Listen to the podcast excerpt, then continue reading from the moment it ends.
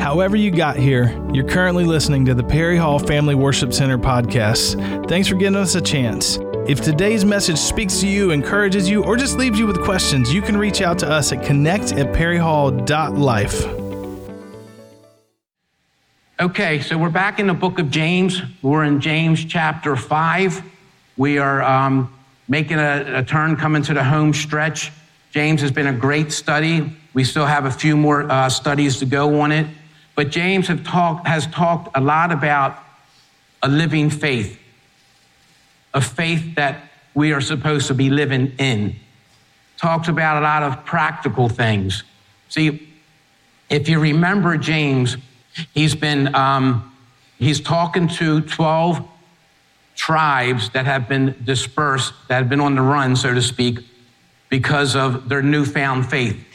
They're Jews turning to Christianity, and that didn't go well.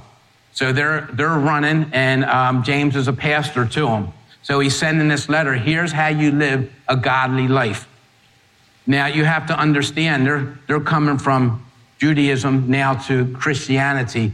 So it's a big change. So we see this in James. We also see that he gives a whole lot of warnings in life. He gives a whole lot of warnings. We're going to see some warnings here in a little bit, but he's warning us things of, of life.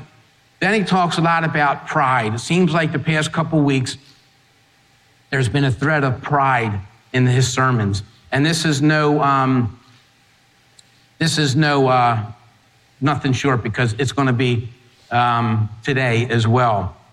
We talked about doing things our way. Remember that? Yes, uh, last week I did it my way. We talked about this song there.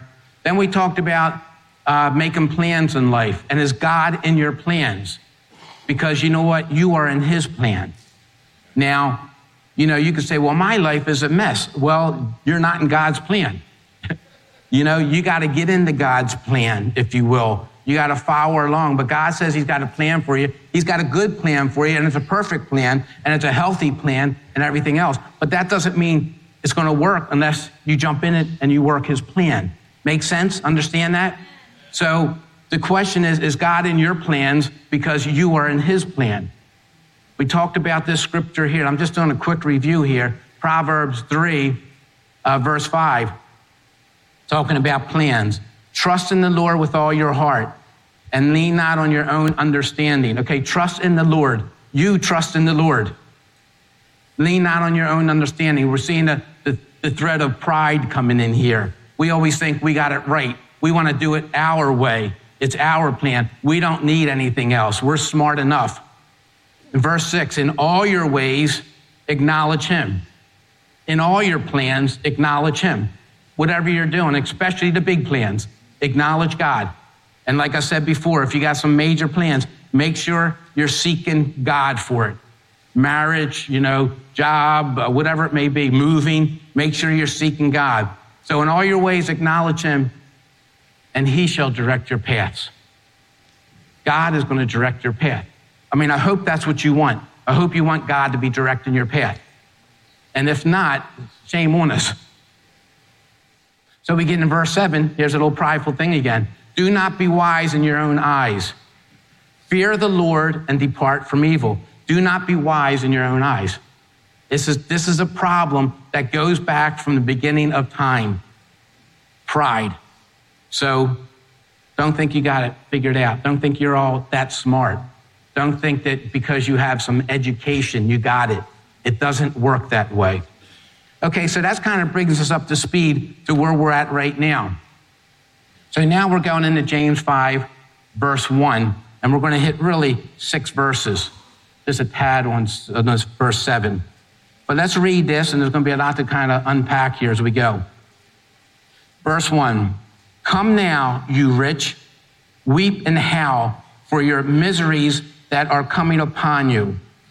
Your riches are corrupt and your garments are moth eaten.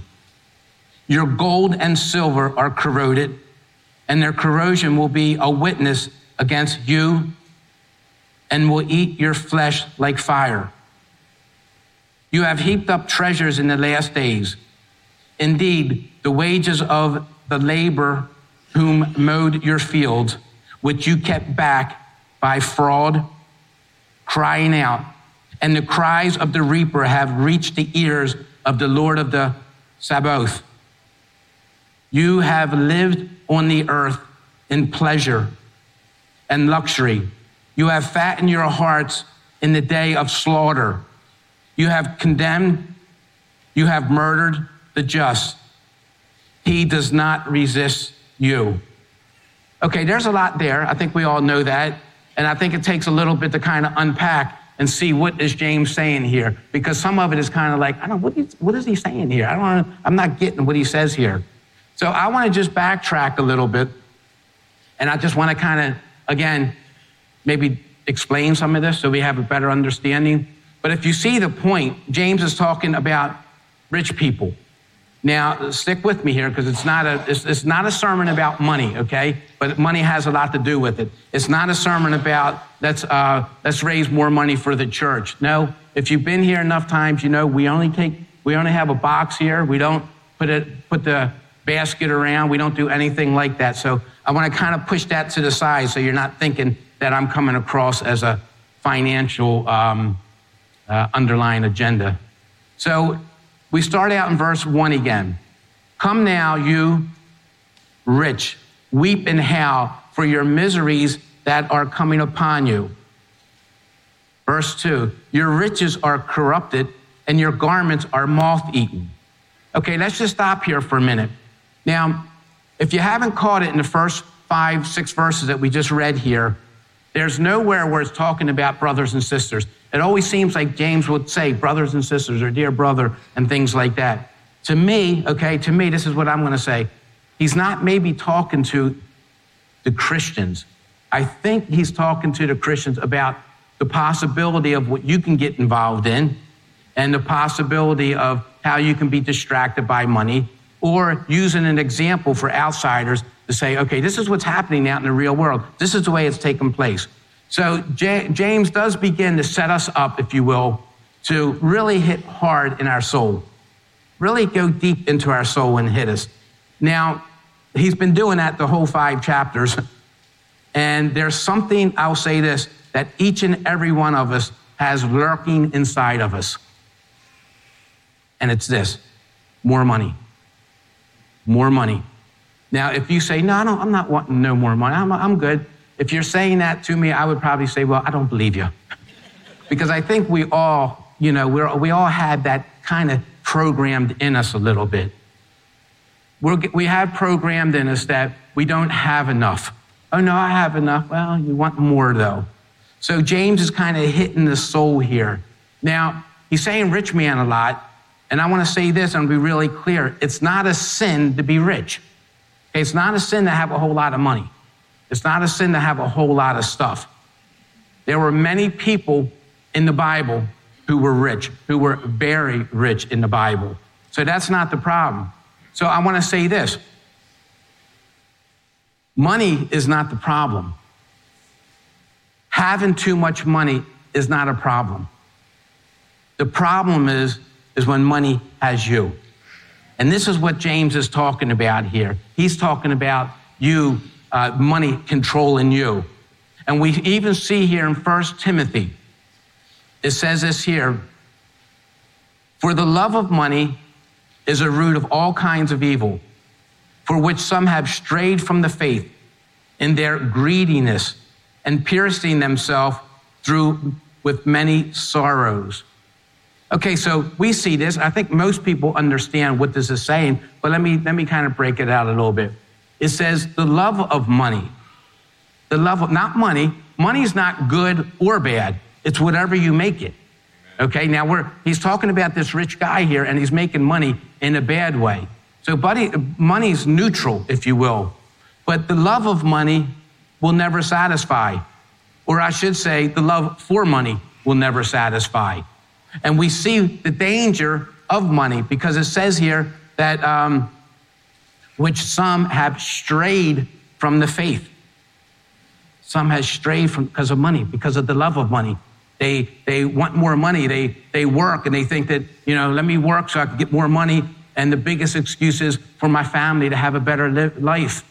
So they're working like dogs and their families deteriorate and the kids are deteriorate. The kids are wayward, going their own way. Health is taking place. And all this is because we have in our head that money's, we're, we're, we're striving for money and more of it. People will do anything for money. They will commit any sin for money. People will do that. I mean, you know, people will murder for sin, you know?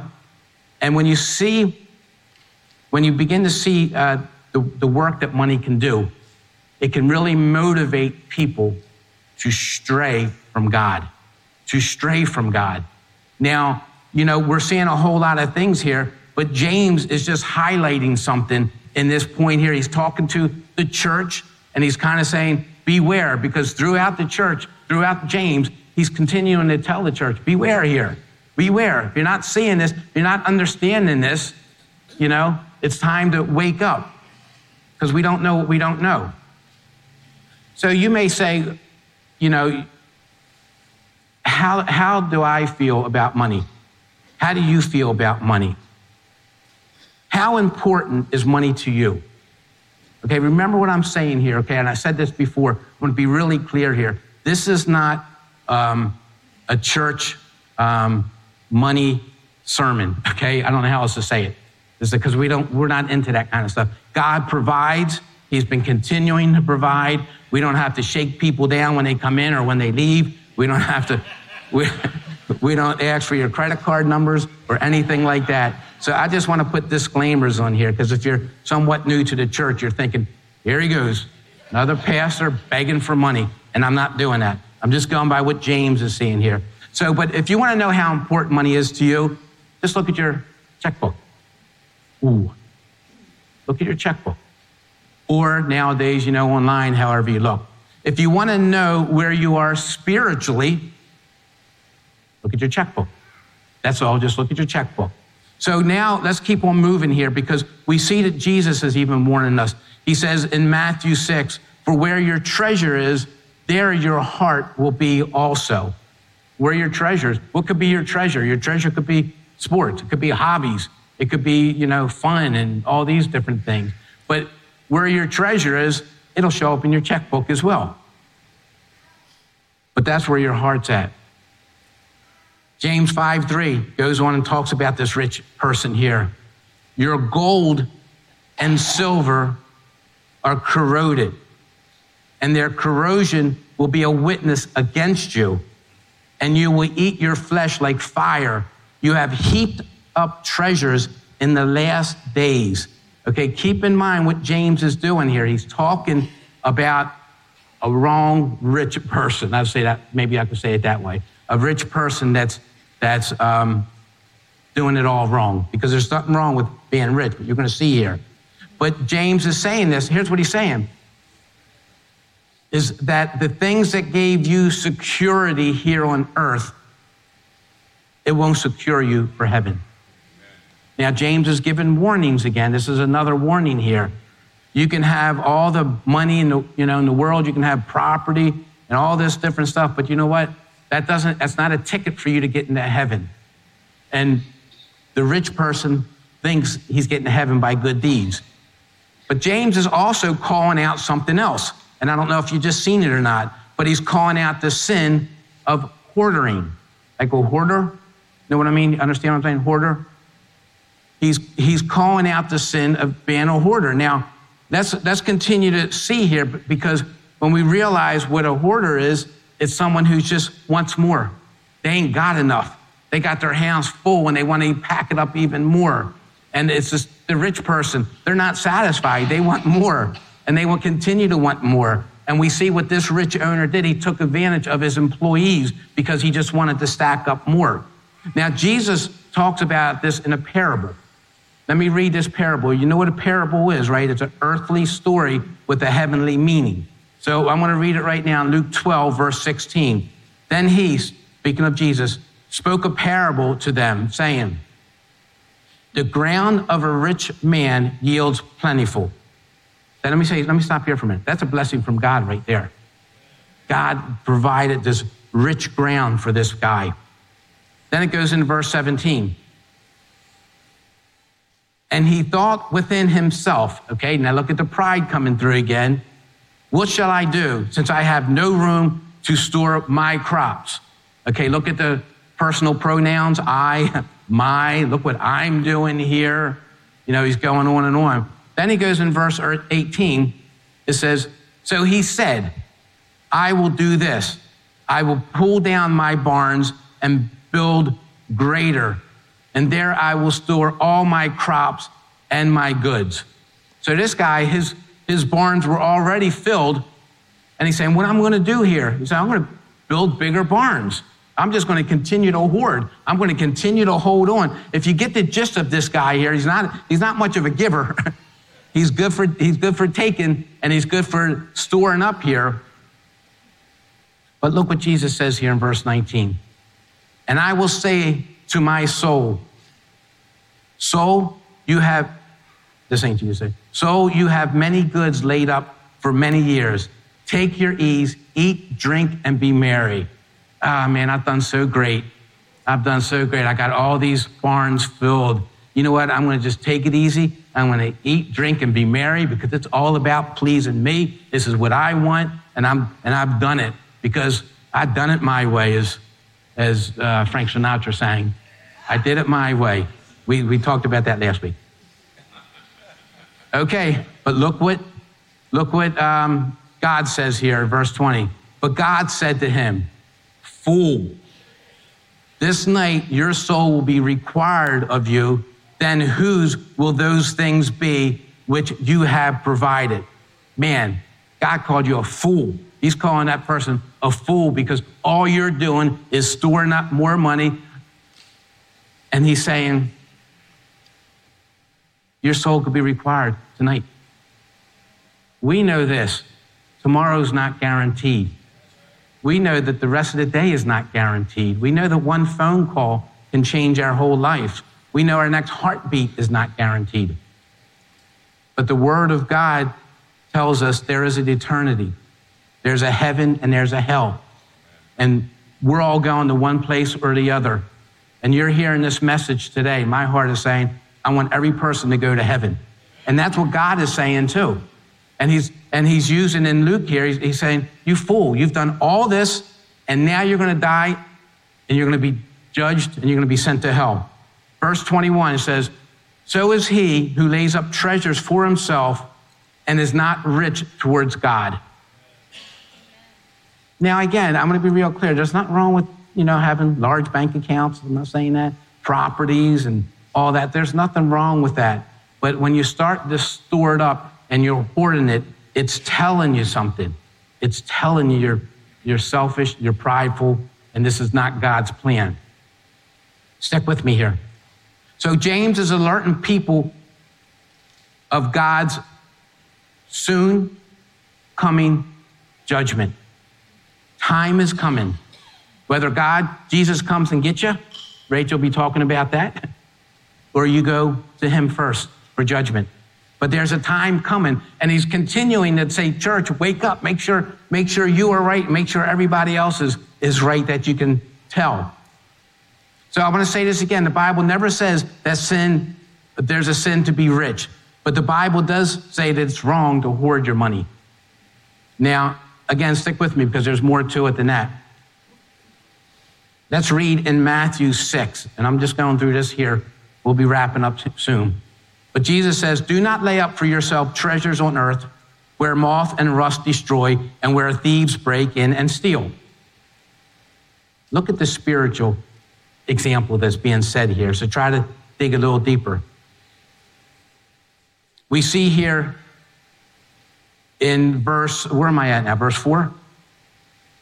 Yeah, verse 4. I'm sorry, I lost my spot here.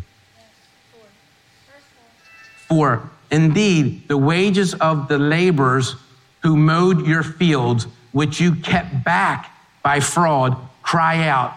And the cries of the reaper have reached the ears of the Lord of the Sabaoth. Okay, so what is that saying here? He's, James is again saying here is not only are you hoarding the wealth, but even worse is how you're getting it. That's even worse.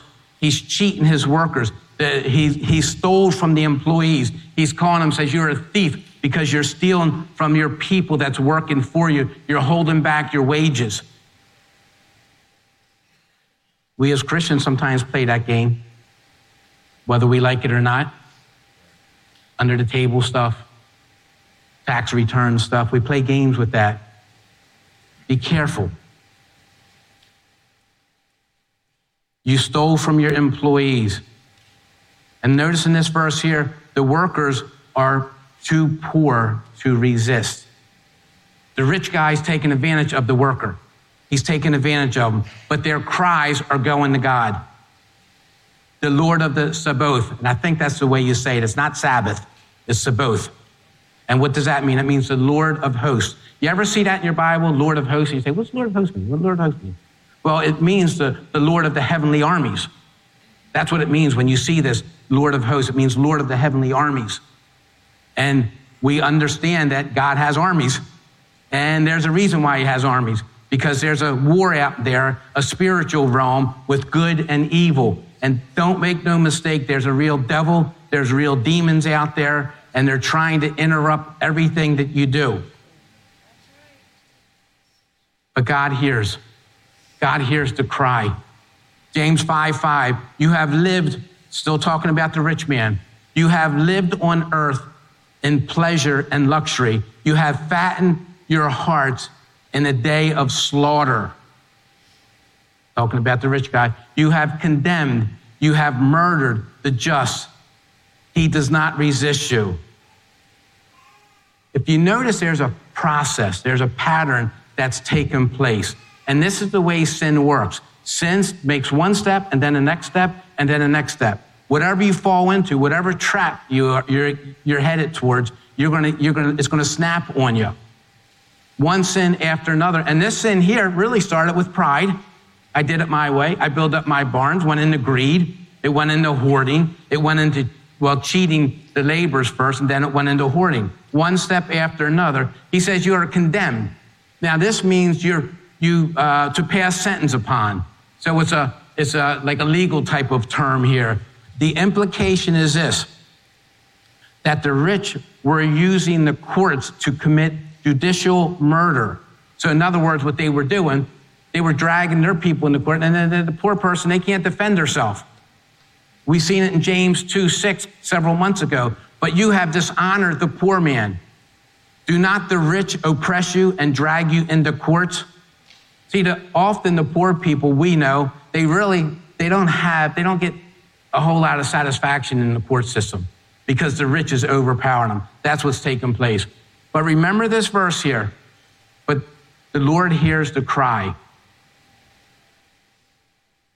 Jeremiah 33 says this Call to me, and I will answer you and show you great and mighty things which you do not know.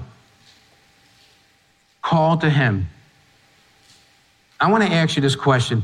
How many of you called to God? How many of you really called to God? Okay, now just think about that. How many times has it been that you called to Him because you needed something? Most of the times, that's when we call God, when we need something. A little confused in life, I'm not sure what's going on. Then we start getting all spiritual and we start calling out, calling out to God. God, help me with this. Help me with this anxiety. Give me direction in life.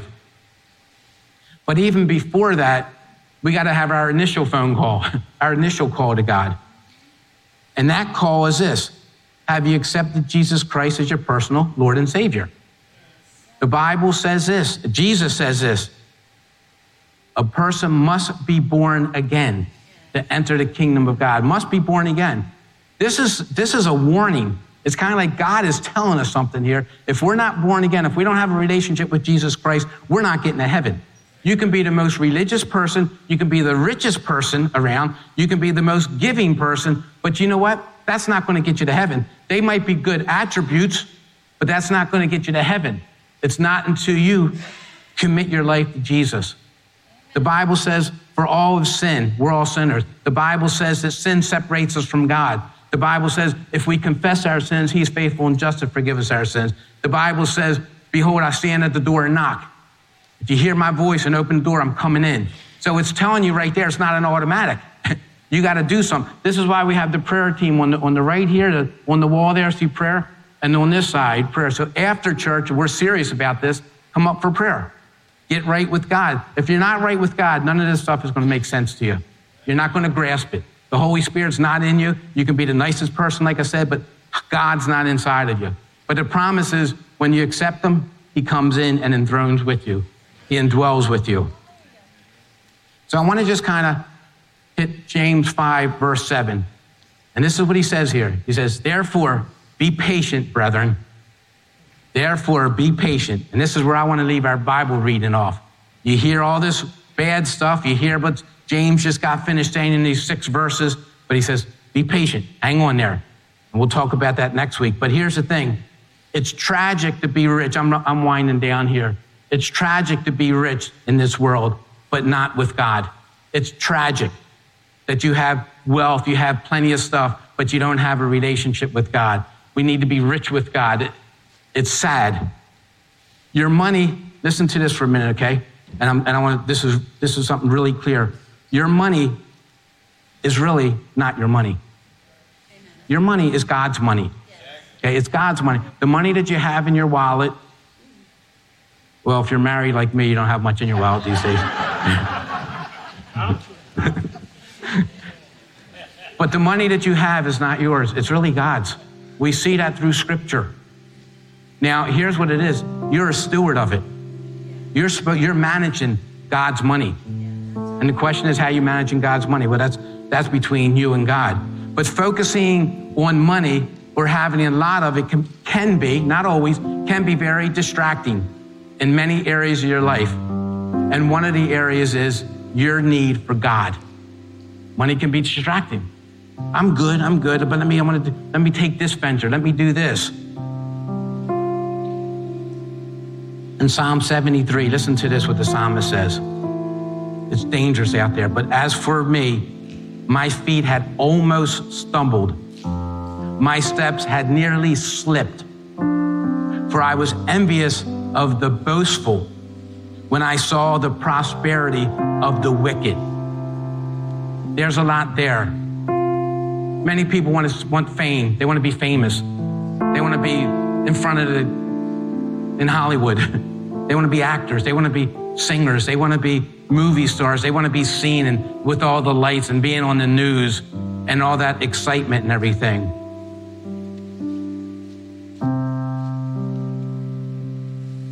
It, it can cause you to slip. It can cause you to slip. Christian, it can cause you to slip. I want to be clear. It's not wrong with having money. You work for it. God says work for it. God blesses us with it and things like that, without a doubt. Use money according to God. So I'm going to close, I promise. I wonder if verse 1 is a good thing for certain people. Here's what verse 1 says again, if you remember Come now, you rich, weep and howl for your miseries that are coming upon you. It's like God giving it a warning. and you know, I'm just I'm just pulling this out of thin air here, so to speak. But I almost see that verse one, come now, you rich, weep and howl. You know, we should be miserable about sin sin of pride, sin of um, taking advantage of others, sin of hoarding, sin of having money and not doing what God wants you to do with money. Come now. Come, come now, you rich. Weep. How? Be sad about it because you know what? This might be your last chance. And I want to say this we can stand at this time. God is always giving us the opportunities to get right with Him. He's always giving us the opportunities. He's not leaving you out there. He's not deserting you. He's always giving you the opportunity. You may be here today, and the opportunity, Jesus is knocking at the door. Oh, no, I'm good. I don't, I don't want to do anything. I'm good. Well, be careful there because your opportunity could be now. Bible says today is the day of salvation, not tomorrow. Today is. Why is that? One phone call away could change your whole life. So, Father God, we just come before you in the name of Jesus. Lord, I thank you for your words in James here though they're piercing, they go right to our soul. Lord, I pray that we just get this inner holy conviction from you, Father, in areas of our lives that we have to be on guard. The pride, the greed, the wanting more, the hoarding, the not doing what you want us to do with your money, and so many other things that James have been talking about. So, Lord, we want to be in your will.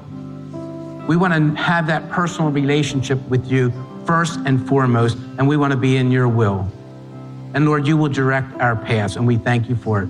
Lord, I thank you for this church. I thank you for each person here today and their families. I pray a prayer of blessing to be upon them. Lord, I pray for this word to just marinate in their spirit, in their soul these next couple days, Lord.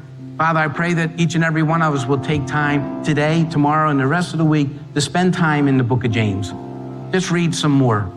And Lord, just continue to speak to us. And Lord, we thank you for so many blessings. But most of all, we thank you for Jesus dying on the cross and rising from the dead for our sins. And it's in Jesus' name we pray. Amen.